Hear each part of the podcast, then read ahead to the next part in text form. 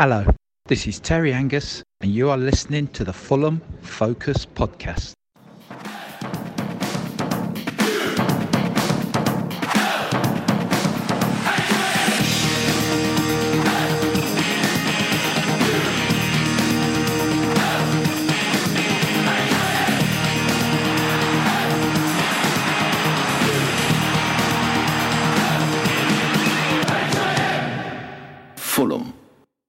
Hello, welcome to the Fulham Focus Podcast. This is J-Mac, your host, where we'll be previewing Luton and analysing Stoke City in every sense of the word. Less of a banquet and more of a sit-down meal of a match. So there we have it. Thank you very much to all those who wanted us to line up in the same style as the second half of Charlton. You absolutely smashed it with your crystal ball. Too bad it was a fussing disaster. What can we say? We wouldn't be Fulham without being bottom of the table slayees. Shades of that Sunderland game have returned, who funnily enough also play in bloody red. How much more patient can we be? What can we do to improve before Luton? Don Love and Rhys Baldwin are here with me to talk all about it. See you on the other side of this. F-U-L. Fulham. All right, guys, so let's talk about Stoke. Well, I think the first thing that we need to talk about is, obviously, as I alluded to in the intro, is the lineup. Mr. Don, I mean, this is a lineup that you were hoping for. I mean, it didn't really pan out, did it? Yes, I wanted to see three in the back. A little different than what Scotty did, though. He went with a 3-4-1-2. I wanted it to be inverse 3-1-4-2. The difference being I wanted Harry Arter to be that holding, defending midfielder that, if needed, he could have, like K-Mac, like K-Mac, could have fallen back in the old days and become a fourth defender, or would have been there to help break things up and provide cover. We didn't have that. Instead, we had everybody more up top.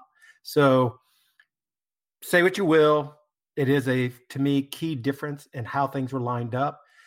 With that said, after the first goal, we'll talk about that. You would think Scotty would have said, okay, not working, and change things. So Scotty, that's on your own head. You didn't change things. You should have instantly said, this isn't working. Change formations, 4-3-3, 4-2-3-1. Something different, and started to have better coverage of the back four or the back defense. So that's all I'm going to say.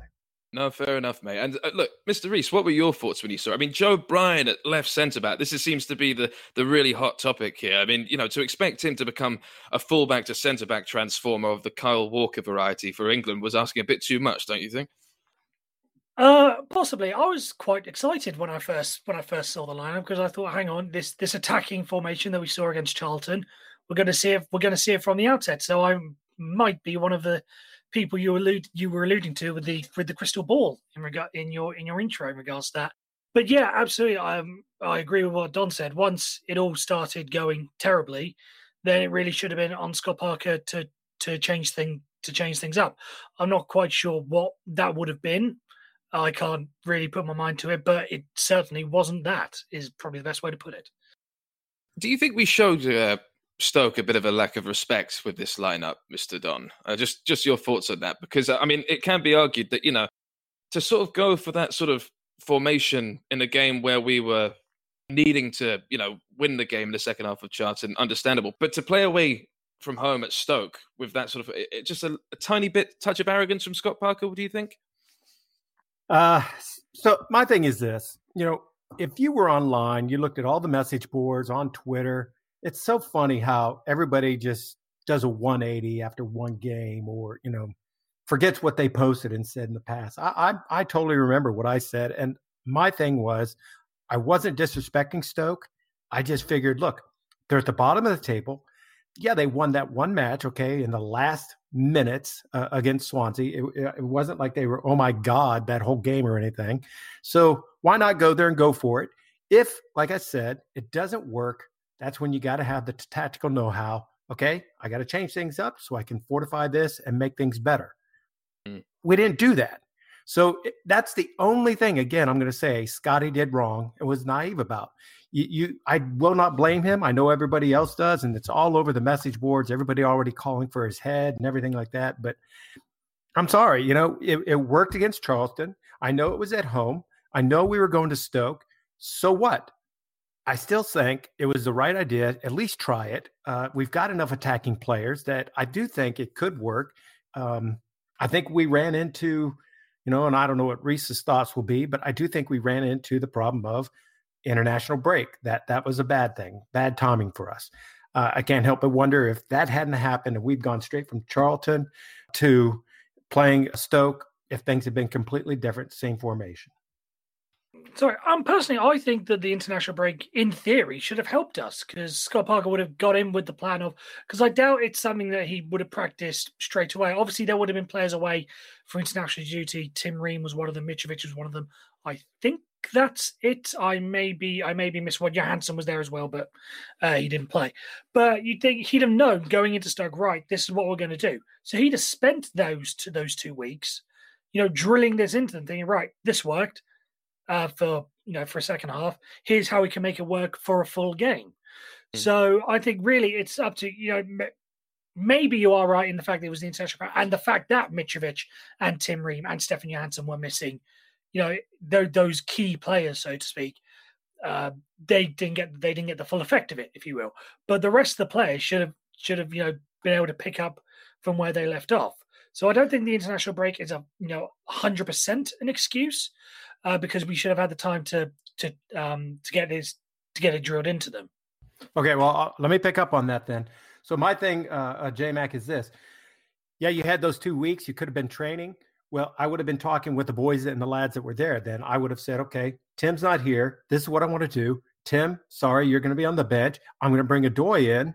Okay, I'm going to put Adoy on the right, Bryan on the left, or even better yet, put MLM on the left, I guess, then, and put Bryan up in front of him as more of a winger. Wing back. Yeah. So I think that would have been a better plan, sadly. You know, hindsight's always 20/20. Everybody wants to be the Monday night quarterback, you know, and say, here's what happened, and this is what we should have done. Okay, well, you know, we don't know what's going to happen unless we try. And I give credit for Scott for trying, okay? Again, my problem with that game is Scott did not change things up, okay? And everybody, you know, I've even seen on the online, oh, if this had been Slav's team, oh, he would have solved everything. We'd been rolling by now. Bullshit, okay? And here's why.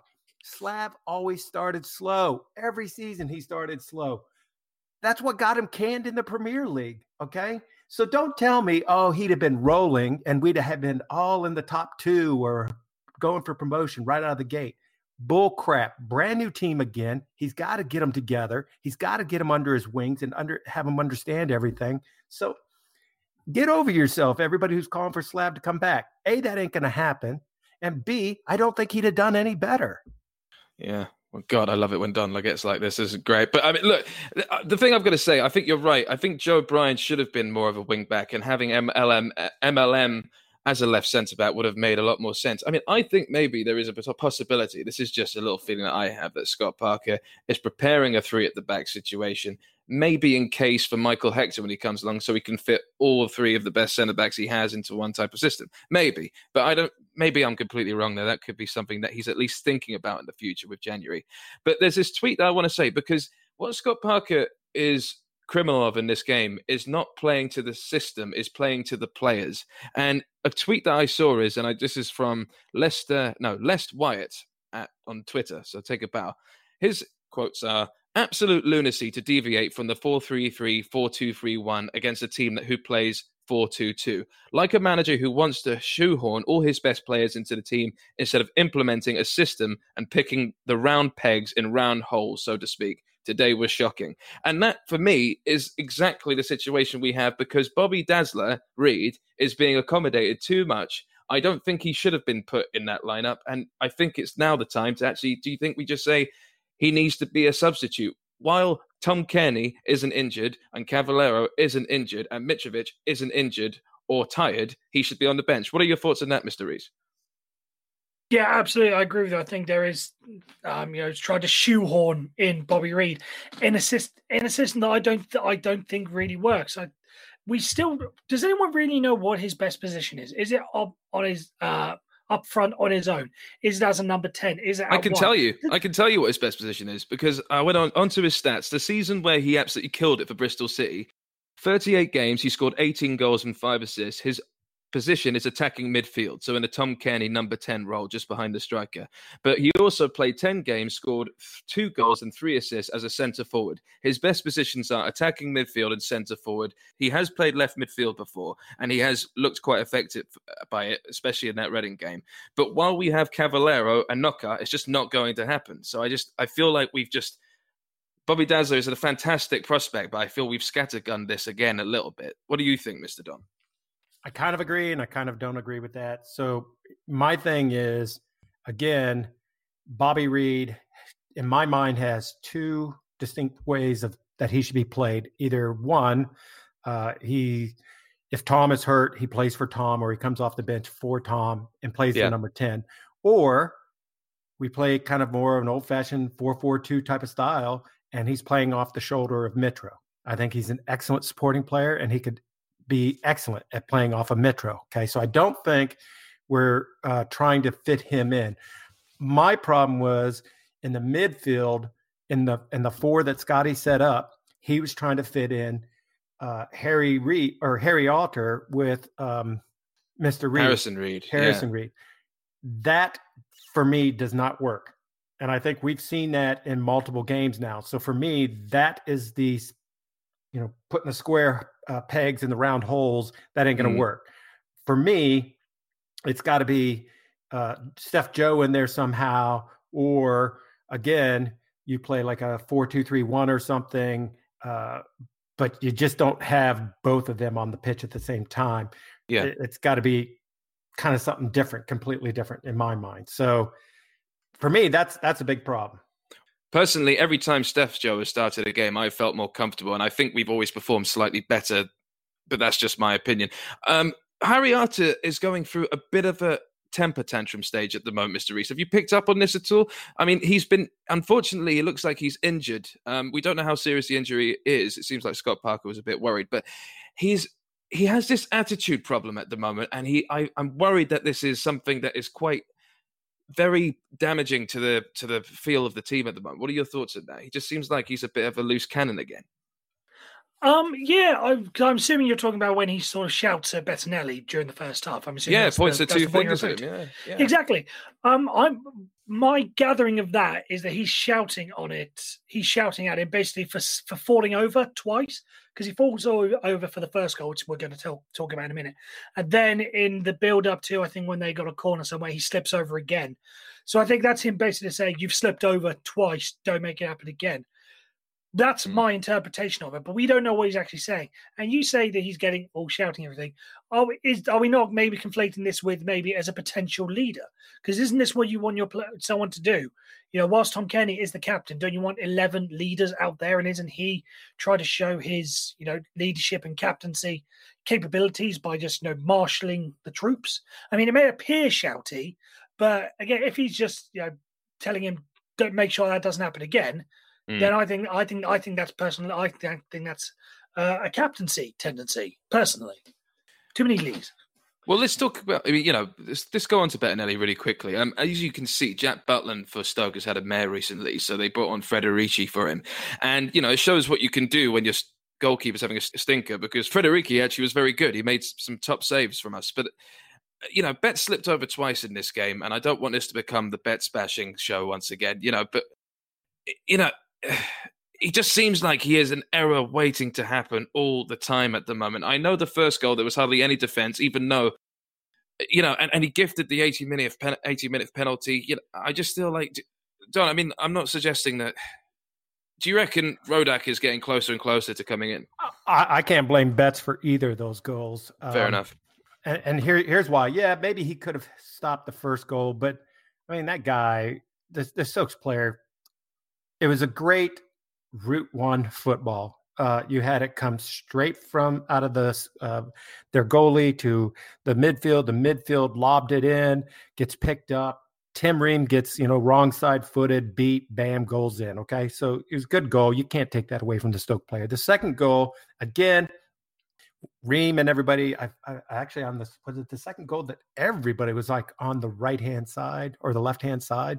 There was nobody on the right-hand side whatsoever. It was the right-hand side, yeah. Yeah, so, you know, again, a ball's played in. nobody's there to help because, you know, Tim Ream playing the center back at the time is beaten out and found out a position. Again, this is where I can't help but think if we'd have had like the one player, a holding player that could have dropped back in to help cover that was there, whether it was K-Mac, Harry Reid, I know K-Mac's injured, but somebody there to help, then I don't think Betts would have been finding himself in that position where he would have had to try and make, you know, a stop and clip the player. So I'm not blaming Betts for that goal. And I think if people are blaming Betts for either of those goals, I think you're kind of crazy. That had to do more with the back four and the setup. Sorry. It had nothing to do with Betts. The first goal, I want to say, I don't think it was his fault. He was left out to dry by Tim Ream, who got beaten by, you know, as you say, fantastic Group One football. I'm going to get killed from the full tiki taka crowd, but he just got outdone there. For the second one, yes, you can blame the defense for basically drifting over, no one tracking the runner, but that was an incredibly naive rush of blood to the head by Bettinelli. He did not need to dive in that way to try and get the ball. Yeah, bit of composure, as you said, J-Mac. Maybe could have stood on his feet a bit longer, could have stepped back a couple of paces to take the angle away. I don't want... Yes, he could have done better. In fact, if we want to go back, he could have done better for the first goal. So I think he slipped over, as we touched on with the Harry Arter debate. So maybe he just should have a longer pair of studs, personally. Mm-hmm. So maybe it's his boots fault rather than his goal. But... I will say, back to your point, J-Mac, I do think it is getting very, very close to either Rodák or some other option. Dare I say, Fabry. If you want to say that Betts should have kept his composure, then the only thing you can say there is, yes, he should have, instead of laying out flat, sliding like he did, he should have just come out and make himself big. Just sitting there waiting for the person to come at him, though, is not an option. And anybody says that, oh, he's got to sit back and he's got to wait, you know, keep your composure. No, he has to come out and make himself at least big. Yeah, not sit back and not stay on the line. Otherwise it's a blame one-on-one. I just say a mix between the two. Now, you say make yourself big, but don't stand on the line waiting for someone to come at you. But at the same time, don't go diving in like that. Fair enough. And look, going back to what you said with Fabry, I feel Fabry's on loan for Mallorca, so we'd have to recall him back if we actually wanted him. So, I mean, you both said how it's just classic Route 1 football for their opening goal. And, you know, if there was ever an advert needed to show off what the Championship is like, my God, it was that. But it's just all down to that formation, isn't it? I mean, Joe Bryan getting just swerved past, it just isn't a left centre-back. But the other, like you said, Don, the other defenders had a bit of a problem. I mean, Mawson and Ream just didn't look on their game. Do you think Ream's having problems after that Canada game? He's gone back to his old, slightly dodgy ways? I think there are a couple of different things that are wrong with the team, and it's not just the formation. Number one, in that game especially, we just looked lackluster. You know, we just did not look like we had any gas in the tank, that we knew what we were doing. You know, it just didn't look like we were going to score again, did it? It didn't look like we were going to come back. It looked like we were kind of lost on the field. So for me, a couple of things. Again, Scotty's got to get these guys rejuvenated and get the fire in their bellies, okay? And for me, and I keep saying this over and over, you can play pretty football, you know, tippy tap all you want, but unless the end product is there, something's wrong. Okay. And if you look at our stats continuously, we are 70, 80% possession every week. Yeah. I don't know, 10, 12 shots on target by the end of the match and 0 to maybe 2 goals. Okay. Well, something's wrong there. If we're getting that many shots off and they're on target, we've got to finish those and get those in somehow, okay? And that's where Stoke just got us. They had, what did they have? 20% tops, 15% tops possession. And if you stop and think about that, maybe out of that percentage, I'll bet you 5, 10% maybe tops was in our final third. Mm. So yeah, 22.1% possession. Their conversion rate in that game to get 2 goals was awesome. If you think about the amount of time they had on the ball versus the amount of time we had, you know, we're not getting that ball in the back of the net. So we've got to start changing things up. And my first thing I want to change up is intensity. I really, really want 1-2 quick passing. No more just sitting in the back and we keep passing it square, waiting for something to happen, okay?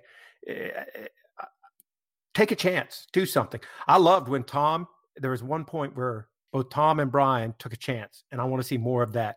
Bryan, I think, just barely – I really thought actually the keeper tipped it over the bar, but Bryan just barely missed the top 90 corner. And then the other one was Tom turned, quick shot. It got deflected, went wide to the left. I want to see that kind of stuff more often. If we don't start seeing more of that, we're not going to have many more chances in the box or scores or goals and stuff like that. So got to start changing. Shots outside the area. That's what exactly. More thunderbolts. And I Cavaleiro. Yes. Right. Exactly. Well, that's interesting. I mean, Rhys, you know, we have got the best squad in the league. I know everyone says it. It's a bit of a cliche, but we definitely 100% do.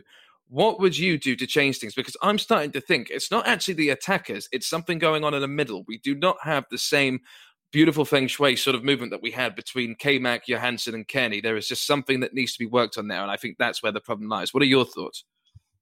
Well, personally, I disagree with you with the best squad in the league. I think we've discussed this on the WhatsApp group. I personally think it's Leeds, and they're going to show it this season. But in regards to the midfield, yeah, there's just doesn't seem to be any cohesion. Because there's no cohesion from the players. Stefan Johansson's in and out the side. Harry Arter's in and out the side. Harrison Reid is in and out the side. The only consistency is Tom Cairney. Yes. So go back to the championship promotion season. It was J-Mac holding, Stefan Johansson in the middle, Tom Cairney slightly further up. We knew what that was.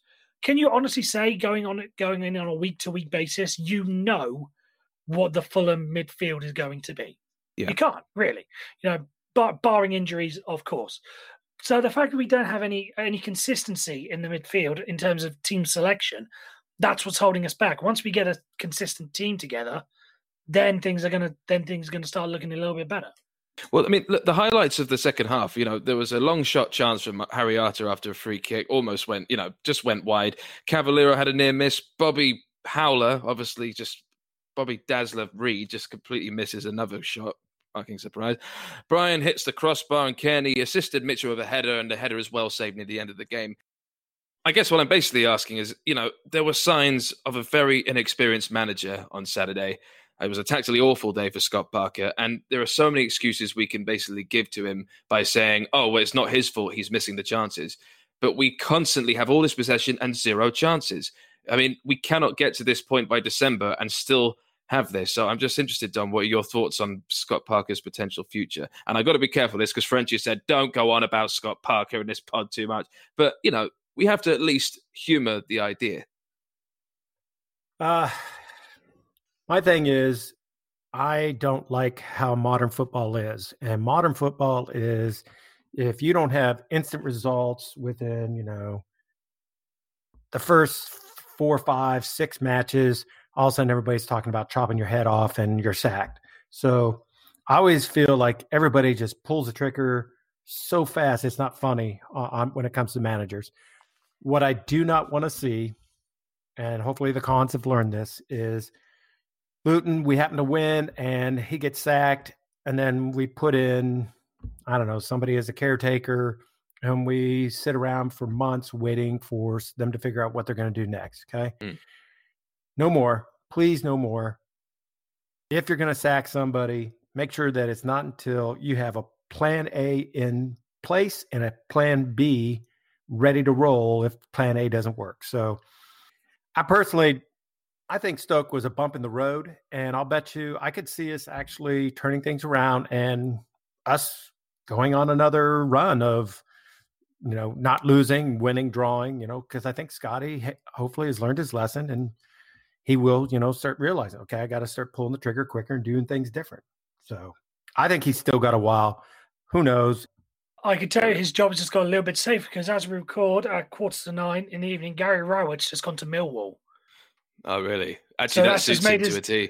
So that has made his job just a little bit safer. Yeah. There's one less threat out there. What about What is his name? Chris Hughton. Chris Hughton. Yeah. Look, we're not going to go for Chris Hughton. I mean, like, I think the Cairns would only go for Chris Hughton if things were... I mean, hiring Chris Hughton now would be the same sort of situation as Ranieri. Not because our defence is terrible, but because it is such a different change in style that we could really struggle. But then again, the arguments are again for Hughton is that, you know, he has worked with certain players, Anthony Knockaert, that actually got him promoted from Bryan. So who knows? Who knows? Rhys, you know, terrible day for Scott Parker. I'm sure he will learn. What are your thoughts about him? I mean, we all need to get a grip, don't we, really?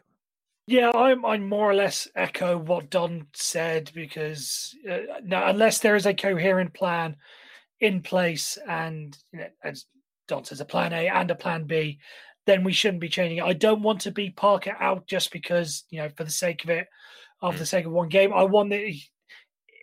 Give him time. I know MJG, our former colleague who does fantastic work on Twitter, said he basically wanted a result or to find out where we were after the Birmingham game, which is the game before the next international break, which I think is fair. Once we start of November, right, then let's assess. Because let's remember that Scott Parker, this is still... what, 6 months, 7 months in the manager's job? So he's still relatively... He's still learning on the spot. I still do have my reservations on whether or not we should have got him in the first place, but no, that's not for now. So yeah, I don't want to be too antsy on Scott Parker just yet. That's fine. I just got to say, when people say, so, oh, I didn't ask for Scott Parker, which a lot of fans tend to say, it's like, well, you never ask for any manager. You get what you're given. So I mean, whenever has it been a democracy for what manager you want? It's not sort of like a ballot paper that comes out to every Fulham fan. It's sort of like, which manager would you like? You know, it's when people say that, it really grinds my gears for some reason. But yeah, with Parker, I think he does need time. I think he will certainly be given time. However, it is a very odd season to give a manager a project in time when he's got all these loans that he needs to keep for us to get, you know, promoted.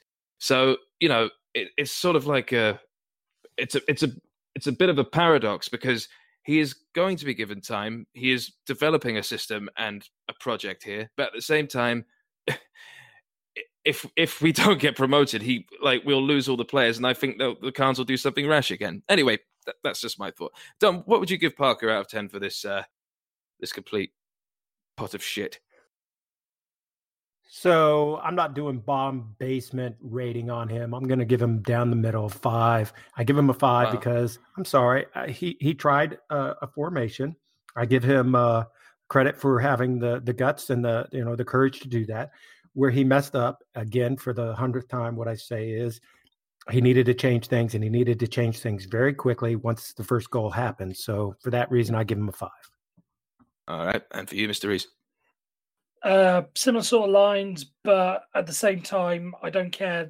It's a difficult league. Anyone can beat anybody. The fact that Stoke were bottom of the league and have conceded the most goals this season, and we couldn't even get one, he gets a 4 for me.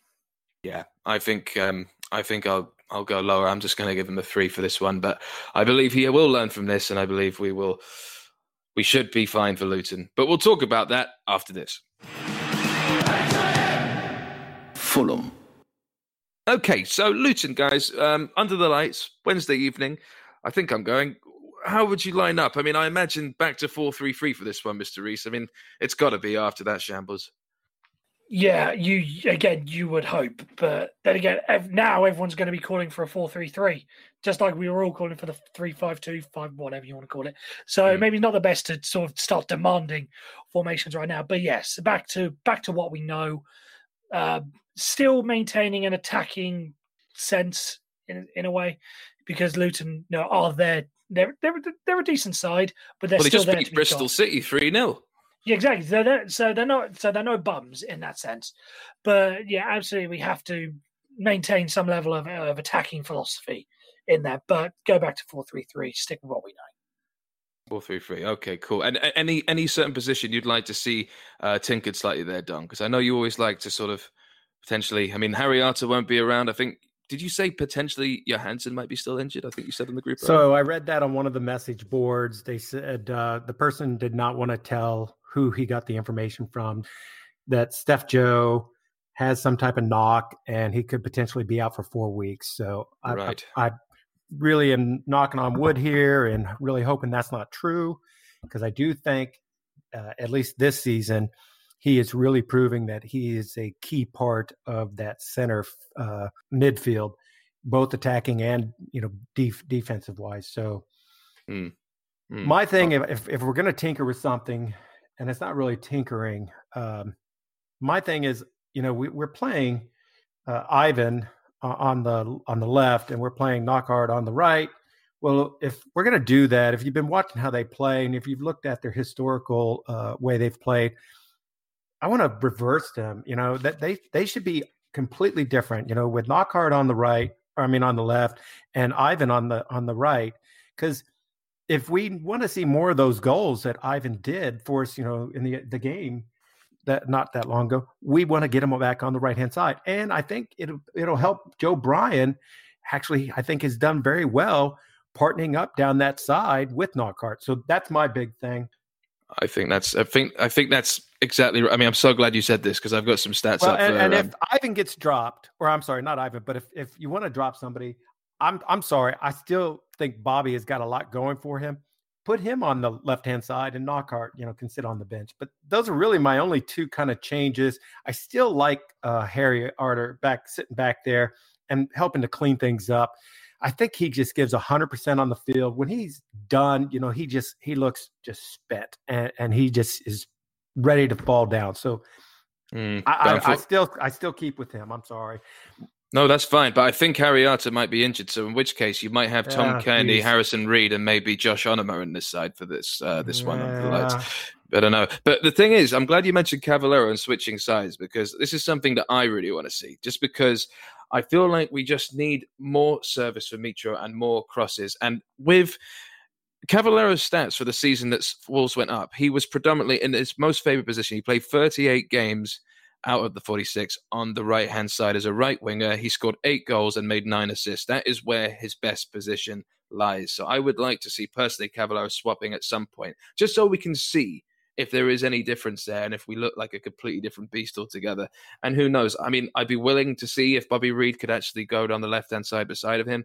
But if Knockaert can do that, that's great too. But I would like to see the switch that you mentioned, because I think it would really potentially benefit us. And Luton aren't going to be just sort of sitting back. They're going to be feeling quite in good spirit after that game. So I think they're really going to give it to us. Rhys, do you know what my favourite part of New York is? I feel a bad pun is coming on, so I'm going to say no. Staten Island. So now we're going to do some stats. So here we go. I'm going to just read some stats from Mr. Matt Arter. Here we go. So Fulham have won 3 of the last 8 fixtures and have lost the other 2 with 3 draws. The last meeting was way back in 1999 in the FA Cup. The first match was a 2-2 draw at the Cottage, with Fulham winning the replay at Luton. The last home league game was back in 1998 in Old Division 2, which Fulham lost 2-1. And, you know, the recent former players for both clubs, you've got Ryan Tunnicliffe, who's there now. You've got Alfie Mawson, who was there, David Button, Paul Pescacilido, and Corley Woodruff. But what I want to ask is, Don, is there anyone from this side that sort of screams out to you that we should watch out for in this game, similar to sort of Gregory in the last game, who really did us in? Well, you know, two players for me. Obviously, James Collins, he's our leading scorer. Currently 5 goals for him. You know, I think we could easily handle him as long as everybody realizes he's pretty much right-footed. So, you know, we just got to keep him off his favorite foot. The other person, you know, is we have a connection with, you know, Ryan Tunnicliffe. That's the one. You know, I mean, he's not been doing bad. I think he's leading the way for their possession stats, you know, and has the best picking out of passes and stuff like that. So those are probably the two I'd kind of keep an eye on and want to make sure that I could kind of keep out of the game as much as possible. Again, this is where if Steph Joe's not in the game, we're going to miss him, because I'd be telling Steph Joe, hey, a little niggly on that one, okay? And Rhys, what are your thoughts? What screams out to you from the Luton squad, or potentially some stats that have been given to us by the wonderful Matthew Arter? My word, a Stefan Johansson versus Ryan Tunnicliffe midfield battle, that would be a sight to see. Now, that's worth the interest of money alone. Personally, basically because of what we were basically because of our struggles against Stoke. It's whether or not we can pick ourselves up in the attacking phase. So I'm going to say the defenders, Sonny Bradley and Matty Pearson. Personally, I think there's a very good partnership in there. They play together for the majority of their time in League One. Obviously, a league-winning, a league title-winning duo, as we talked about earlier, with sort of cohesion in the field. It can sort of play into the psyche there. But mainly Sonny Bradley, because I saw him when he was playing for Aldershot Town many, many years ago. And I said that he was going to be one of these players for the future, could easily make his way out of the leagues. He's a very, very good defender. Should be an interesting battle between him and Mitrovic, certainly. All right. And they're currently in 16th. They've played 12, won 4, drawn 2, lost 6, scored 18, conceded 20. You know, the average possession per game is 50%, so at least, you know, we'll win that. That'll be a good sort of moral victory for us. But what can I say other than that? You know, 54% of their shots have come from within the 18-yard box. I think it will be quite a close game. I've got a feeling it's going to be quite a surprise, but I have every faith we can actually, you know, get the 3 points here. And if we don't, you know, well, we'll see what happens. All right, and with that said, score predictions, guys. I think it's going to be quite close, too close for my liking. Don, I'll go to you first. I'm going to say 2-1. You know, okay. They seem to score and concede the goals, so 2-1. 2-1, all right. And for you, Mr. Reese?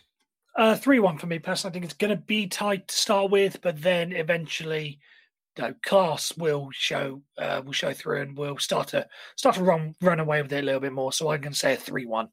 All right, I'm going to say 3-2. I think it's going to be cagey, and I think it's going to be fun, and I think we're going to win, hopefully. And, you know, just hopefully we won't have any more ghosts of Nathan Jones clubs coming to haunt us. All right, guys, thank you very much. Thank you to my lovely co-host. Thank you to all listening. If you like what you hear, please tell your friends about us. We are on Spotify. We are on Apple iTunes. We're on Twitter. We're on all the social media outlets. Please give us a tweet, and if you like us, just keep telling people about it. But for now, stay safe, and see you in a few days.